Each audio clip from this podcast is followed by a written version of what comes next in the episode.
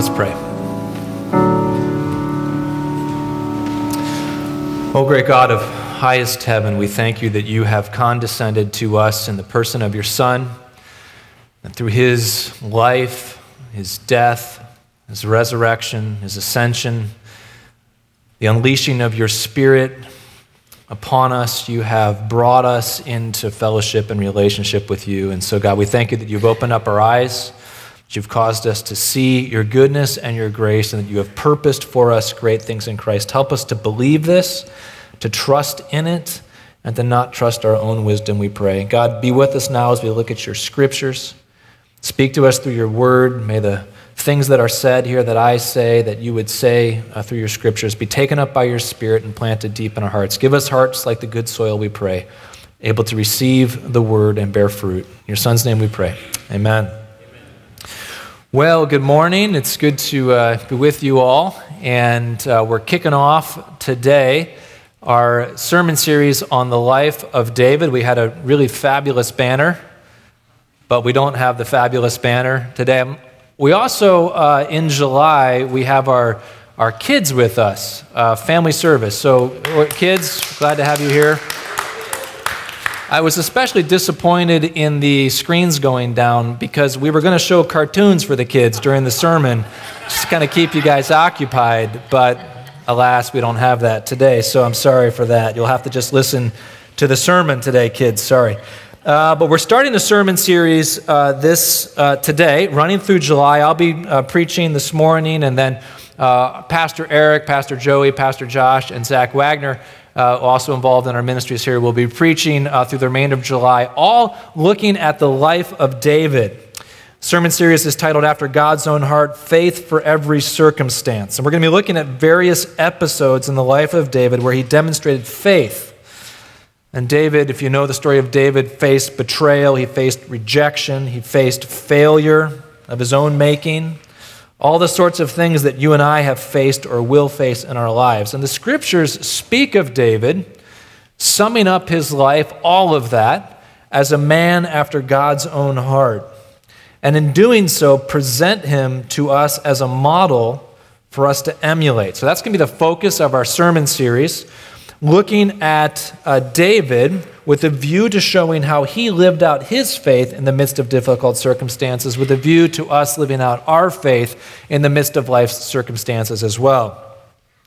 Well, our passage that we're going to use to kick off our time together is actually from the book of Acts in the New Testament, chapter 13, verses 16 through 23. You can make your way there. Acts 13, 16 through 23, the Apostle Paul is preaching about the history of God's people. And as he preaches about the history of God's people and the coming of Jesus in the midst of that history, he references the life of David. And so we're going to look at that as kind of a launching place to get us going, not only for our sermon today, but also for our sermon series. So let's stand together, Acts 13, 16 through 23. So Paul stood up and motioning with his hand said, "Men of Israel, and you who fear God, listen. The God of this people Israel chose our fathers and made the people great during their stay in the land of Egypt, and with uplifted arm he led them out of it. And for about 40 years he put up with them in the wilderness. And after destroying 7 nations in the land of Canaan, he gave them their land as an inheritance. All this took about 450 years. And after that he gave them judges until Samuel the prophet. Then they asked for a king, and God gave them Saul the son of Kish, a man of the tribe of Benjamin, for 40 years. And when he had removed him, he raised up David to be their king, of whom he testified and said, I have found in David the son of Jesse a man after my heart, who will do all my will. Of this man's offspring God has brought to Israel a Savior, Jesus, as he promised." This is God's word. You may be seated. So we have here in the words of the Apostle Paul, he's introducing his fellow countrymen to who Jesus is. They don't have not heard of Jesus. They weren't alive, living in the area where Jesus' ministry was. And as he begins to talk about Jesus, he sets the context by bringing in the story of David. And if you've grown up in Christianity, perhaps you grew up going to church, you're familiar with the story of David, but I don't presume that everybody here has. Maybe there's some of you here who are not Christians or haven't been to church much, and so if that's your case, you need not worry that you don't know much about David. Let me give you just a quick 1-minute primer to get you up to speed on who David is. You can start your stopwatch now. Okay, so David was the first great king of Israel, which was God's people. He was technically the second king, as we've just read, but he was the first great king. And he and his sons sat on the throne in Jerusalem from about 1040 BC until the sacking of Jerusalem by the Babylonians in 586 BC. So nearly a 500-year dynasty. And the story of David's life spans, it's recounted in nearly 3 entire books of the Bible. So most importantly, though, about David and why he becomes such a prominent figure in the Bible is that it was prophesied that from David's line would come the long-promised Jewish Messiah. That would be the great Son of David. Now, Christians, of course, believe that Jesus is the fulfillment of these prophecies, which is why you may have heard of Jesus referred to at times, perhaps in Christmas carols and elsewhere, as the Son of David. So David occupies a key place in the biblical storyline, both as an example of devotion to God, the life he lived as a man after God's own heart, and then also as a key pivot point in the Bible's narrative, because it is through David and his line that the Messiah, Jesus, eventually comes. So that's who David is and why we're focusing our attention on him in this sermon series. As I've been tasked with launching the sermon series, it seems best to begin our study of the life of David at the beginning. And as I've just mentioned, David was not the first king of Israel. The people of God had been led by judges who were not technically kings. They came to positions of power for seasons and for moments to handle crises, but then they would retire back, as it were, into private life. But they didn't have a permanent king. And so the people of God came to the present judge, who was Samuel, and said, "Give us a king. We want a king." So God appointed for the nation of Israel a king. And the first king that he appointed was Saul. And David's life is bound up in the story of Saul's life. And indeed, we see that David ascended to the kingship largely because Saul failed as king. The life of David then is helpfully understood against the backdrop of the life of Saul. In many respects, the scriptures present to us the juxtaposition of the life of David and the life of Saul. Saul is the un-David. He is everything that David was not, and that David then became. So what we see in the lives of these two men then are men who are repeatedly confronted throughout the whole of their lives and their reigns with the choice to follow after their own hearts or to follow after God's heart. And the choices they make not only determine the course of their lives, but in a certain irony determine whether or not they achieve their heart's desire. So the question that I want us to be thinking about this morning as a question that is an important question as we begin not only our study of the life of David, but even more importantly, the beginning of David's reign, is this question: how do we find our heart's desire? How do we find our heart's desire? Each of us comes in here this morning with things in particular that we desire. And your thing may look different than my thing, might look different than her thing. But each of us has a thing or things that we desire in our heart of hearts. And it's a timeless question. How do we find our heart's desire? It's a timeless question that has as much relevance for David and Saul as it has for us. And what we're going to see, ironically, in looking at the lives of David and Saul, is that we don't find our heart's desire by following after our heart's desire. So toward this end, we're going to look at 3 vignettes, 2 from the life of Saul and the third from the life of David. These are all coming out of 1 Samuel. So if you want to turn in your Bible back to 1 Samuel, we're going to read portions of each of these three vignettes, but we won't take time to read all of them. But turn there back in your Bibles. The first one is 1 Samuel 13, but looking at three vignettes, two from the life of Saul and then one from the life of David. In the first vignette, Saul loses his dynasty. In the second, he loses his kingship. And in the third, David gains the crown. And so we're looking at the descent of Saul and the ascendancy of David as he moves into his kingship. And we're going to look at all three of these vignettes, and then we're going to see what principle we can extract from them with respect to this question about how it is that we find our heart's desire. Okay, so three vignettes in the life of Saul leading into the life of David. The first is found in 1 Samuel 13, 1 through 15.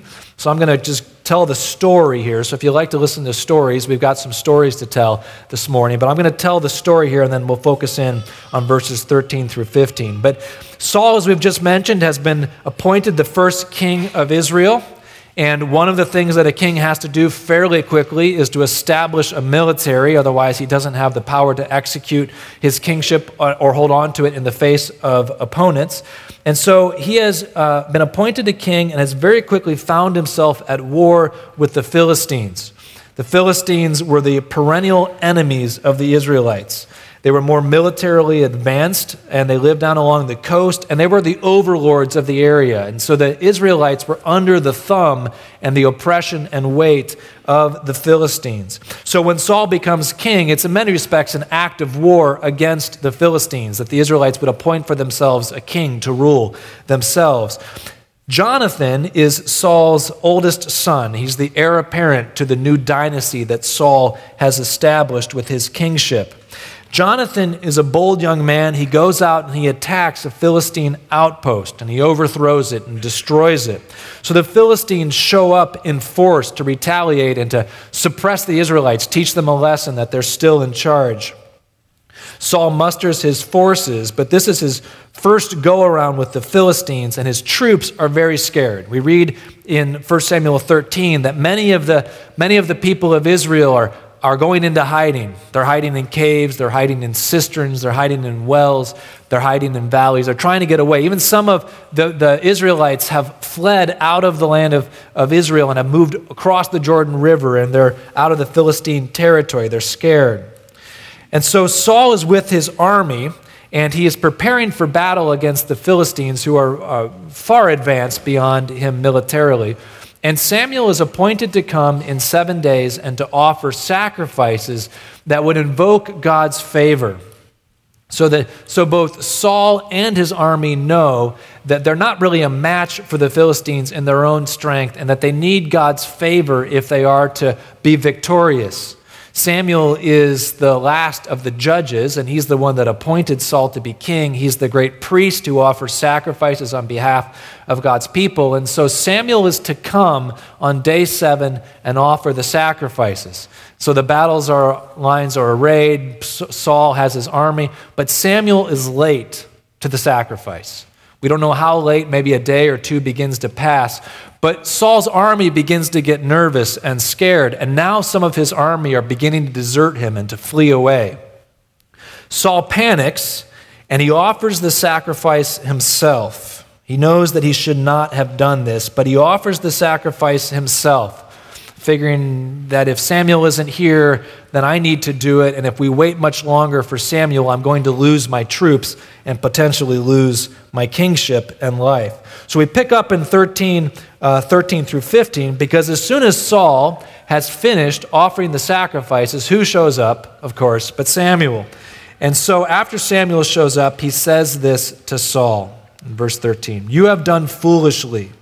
You have not kept the command of the Lord your God with which he commanded you. For then the Lord would have established your kingdom over Israel forever. But now your kingdom shall not continue. The Lord has sought out a man after his own heart, and the Lord has commanded him to be prince over his people, because you have not kept what the Lord commanded you." So here was Saul. He panics. He offers the sacrifices in disobedience to God, and Samuel comes and delivers to him the message that he has lost the opportunity for a dynasty. He's been disobedient. God is not going to give him an enduring reign, but God will raise up another king after his own heart, be a prince in Israel who will do what God has commanded. And of course, this is a reference now, the first allusion that we have in the scriptures to David and his kingdom that will come. We haven't met David yet. We're going to meet him in a moment, but we've met him in a prophecy that he is to come. David then will be what Saul is not. David will be one who obeys the commands of the Lord. Now, it's probably good to pause here for a moment and clarify this expression, man after God's own heart. This is the first place we see it made of reference to David, even though we don't have David's name. In the English, we think of the term heart primarily with respect to affections, things that we like. So I might say in this idiom, a man after God's own heart, or to be a man after someone else's own heart, it would be a reference to that we like the same things. So we go into the ice cream shop together, you order Rocky Road, I like Rocky Road, and I say, you're a man after my own heart because you like Rocky Road ice cream. But that's not exactly, that's close, but it's not exactly what this idiom means in Hebrew, because Hebrew, the term heart is a bigger term. In English, it's limited more to our affections. But in Hebrew, it's not just limited to affections, though it does include that, but it's more broadly includes will or counsel or purpose. So to be a man after God's own heart or a person after God's own heart doesn't mean that you just like the things that God likes, but it means that your purpose, your counsel, your will is conformed to God's purpose, God's counsel, and God's will. This is why when God rebukes Saul, he says that I will raise up a man after my own heart who will do what I have commanded him, right? He's not just going to like what I like. He's going to actually follow through in obedience. So to be a man after God's own heart is to follow after God's desires and his purposes. It's an act of obedience. All right, so Saul still has the kingdom. And he goes on to wage successful wars, not only against the Philistines, which he does triumph against here immediately, but against Israel's other enemies as well. But he's lost the chance of a dynasty, which is the heart's desire of every king. He's thrown that away out of fear. Now it takes us to our next vignette, because in 1 Samuel 15, just a few chapters ahead, we're going to see that he loses his throne. As we've seen, in spite of his initial stumble, he goes on to wage very successful wars against not only the Philistines, but all the opposing powers that are around Israel, that have been kind of plaguing Israel. And he's victorious. He's given victory by God. And then God appoints Saul to a very specific task. He's to wage war against the Amalekites, who are ancient enemies of the people of Israel all the way back 450 years earlier in the days of Moses. But unlike his previous battles, he's to devote all of the spoil from this battle to destruction. He's to destroy all the spoil, offered up, as it were, in terms of sacrifice to God. Well, Saul goes to battle. He defeats the Amalekites, but he lets the people take the best of the cattle and the livestock. And again, Samuel shows up.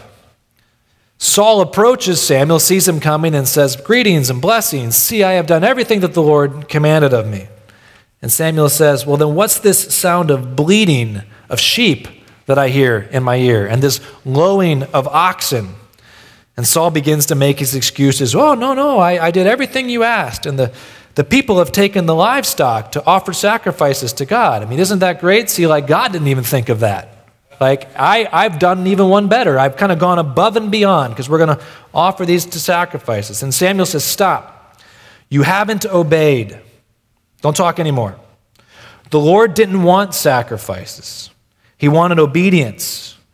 And Samuel goes on to say that to obey is better than sacrifice, and to listen to God's commandment is worth more to him than all the fat of rams offered on the altar. Rebukes Saul. And then the truth comes out in 15:24. Look what Saul says to Samuel when he's rebuked. Saul says to Samuel in 15:24, I have sinned, for I have transgressed the commandment of the Lord and your words. Listen to this. Because I feared the people and obeyed their voice. What was he afraid of? Well, he was afraid because the way that a king pays his soldiers in the ancient world was through the spoils that is taken in the victory. So essentially what God had told Saul to do was to take the soldier's paycheck and burn it up. And Saul was not confident that he'd be able to retain the loyalty of his people if he had asked them to burn up what they would have seemed in their mind was rightfully theirs after the work that they had done in waging war on Saul's behalf. And so Saul tried to twist it around and to give it a popular good spin by saying, well, they're going to be used for offering of sacrifice to God. But that wasn't what really was in his heart. It wasn't to honor God that Saul was preserved the animals from destruction. It was to honor himself because he was afraid of losing his kingdom. He was afraid of his army revolting against him. The fear that's latent all in Saul's life, we continue to see it because Samuel says that he will lose his kingdom now, that the Lord has rejected Saul from being king. And as Samuel turns to go, Saul reaches out and clutches after him and tears off part of his robe. And Samuel says to Saul, in the same way that you've torn my robe, God will tear from you the kingdom. Saul, still driven by fear. Samuel's an important person. Samuel is the one that has appointed Saul to be king. He's feared by the people, and Saul is afraid that if Samuel turns against him, he might lose his kingdom. So he begs Samuel to go back with him to the people so that they can stand in public solidarity and Samuel can give blessing to Saul. And even then, in his confession of his sin, he's still trying to hold on to his kingdom. He wants Samuel to bless him in the eyes of the people so that he can receive the blessing of what Samuel's power represents. So Saul here has not only forfeited his dynasty, he has now lost his throne. God has set out to find someone else to replace him as king. His days are numbered. And this leads to our third vignette, where finally David, who we have seen in prophecy, now enters the scene in chapter 16. With Saul disqualified, God sends Samuel to appoint a new king. He is sent to Bethlehem to anoint one from among the sons of Jesse. And when Samuel shows up in Bethlehem, the elders of the city are scared because they know there's been a falling out between Saul and Samuel. And they're not sure if Samuel's presence is going to invite conflict. So they ask him, do you come in peace? And he says, yes, I come peaceably to offer sacrifices. And he invites to the sacrifice Jesse and his sons, because God has told him that one of the sons is going to be appointed the king. So we pick up in 16:6, where we read the account of the sons of Jesse coming before Samuel. And when they came, Samuel looked on Eliab and thought, surely the Lord's anointed is before him. Eliab was the oldest. But the Lord had said to Samuel, do not look on his appearance or on the height of his stature, because I have rejected him. For the Lord does not see as man sees. Man looks on the outward appearance, but the Lord looks on the heart. Then Jesse called Abinadab and made him pass before Samuel. And he said, neither has the Lord chosen this one. Then Jesse made Shammah pass by. And he said, neither has the Lord chosen this one. And Jesse made 7 of his sons pass before Samuel. And Samuel said to Jesse, the Lord has not chosen these. Then Samuel said to Jesse, are these all of your sons? Are they all here? And he said, there remains yet the youngest, but behold, he is keeping the sheep. And Samuel said to Jesse, send and get him, for we will not sit down until he comes. And he sent and brought him in. Now he was ruddy and had beautiful eyes and was handsome. And the Lord said, arise, anoint him, for this is he. Then Samuel took the horn of oil and anointed him in the midst of his brothers. And the Spirit of the Lord rushed upon David from that day forward. So Saul has been rejected as king. Samuel has been sent to find a new king. And we read that the king that has been found is the most unlikely of all the kings, of all the sons that Jesse has brought forward. Saul, when he was picked, was noted in Scripture for being head and shoulders literally above his fellow countrymen. He was tall, he was powerfully built. He was everything that the people wanted in a king. But now God has chosen another king the youngest son of a small clan in a small city of Bethlehem. And we don't know exactly what it was about David from this passage that tells us why it is that God chose David, except to say that God isn't looking on the outside, though apparently David has a pretty decent outside from what we can see here in the text. But God isn't looking on the outside the way that the world looks, but God is looking on the inside. He's looking at the heart. There's something about David's heart that causes God to pick him. Of course, we know what it is about David's heart from what was prophesied about what was not in Saul's heart, that David is a man after God's own heart. And God saw in David a man who would do his will, the very thing that Saul had neglected to do. God saw in David a man who would not follow after his own heart, but would follow after God's heart. And here's where we encounter the deep irony that marks the lives of David and Saul. Saul, more than anything, sought to preserve for himself the kingship. It was his highest priority to preserve for himself his kingship, his heart's desire, and in so doing, he lost it. Where David, more than anything else, sought to do God's will, and in doing so, gained the throne he was not even seeking. And there is a rich biblical lesson to be learned in the example of these two men. Saul followed his own heart's desire, and in the end, lost the very thing he treasured. The very actions he took to preserve his throne were the actions that caused it to be taken from his grasp. Saul, when he was faced with the moment of sacrifice, that choice, he offered the sacrifices in disobedience because he was afraid of losing his throne. He was afraid of losing his dynasty, and he lost it because of the very thing that he did, because he was driven by fear.